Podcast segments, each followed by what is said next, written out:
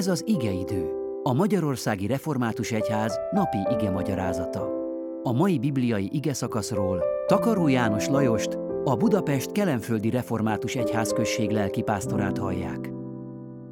Áldás békesség, nagy szeretettel köszöntök mindenkit. Isten igéjét olvasom Pál apostolnak a Tesszalonika beliekhez írott első leveléből, a negyedik fejezet első nyolc versét. Egyébként pedig testvéreim, kérünk titeket és intünk az Úr Jézus nevében, hogy amint tőlünk tanultátok, hogyan kell Istennek tetsző módon élnetek, és amint éltek is, ebben jussatok még előbbre. Hiszen tudjátok, milyen rendelkezéseket adtunk nektek az Úr Jézus nevében.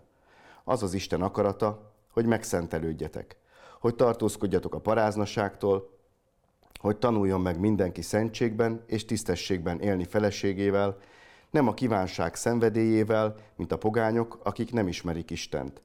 És senki ne károsítsa meg és ne csalja meg testvérét semmiféle ügyben.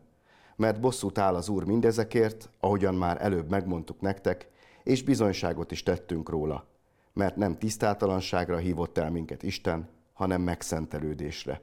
Aki tehát ezt megveti, az nem embert vet meg, hanem Istent, aki a szent lelkét is rátok árasztja az Istennek ez az akarata az életünkkel, hogy megszentelődjünk. A hívő ember életére nézve egyértelműen kiderül, hogy az Istennek komoly akarata és terve van velünk. Ez az akarat pedig nem más, mint az ember életének megváltozása, hogy az ember Istennek tetsző módon éljen a korábbi életmódja helyett. Az Istennek ez a megszentelő akarata, tehát már megtért hívő emberekhez szól, és ez az átformálódásuknak tulajdonképpen a menete. A megszentelődésben az embernek megváltozik a gondolkodásmódja, a világnézete, az értékrendje és bizonyos dolgokban, az életvitele pedig mindenképpen. Vannak olyan dolgok, lelki, erkölcsi, életviteli dolgok, amire korábban máshogy gondoltunk, vagy egyszerűen nem is voltunk igazán érzékenyek.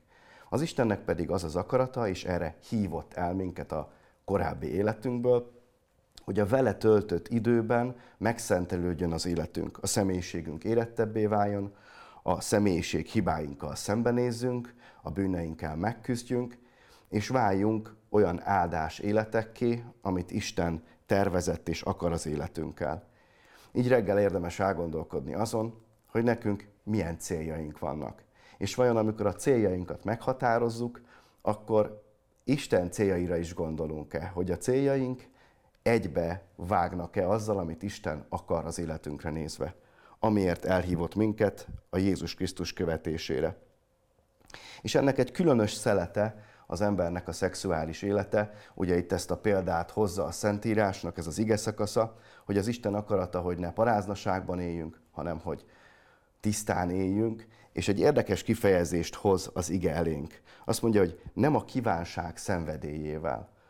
Ma egy nagyon izgalmas korban élünk, ami a szexuális szabadságban nagyon messze eltávolodott attól a rendtől, amit az Isten tetszőnek, vagy neki tetszőnek mond.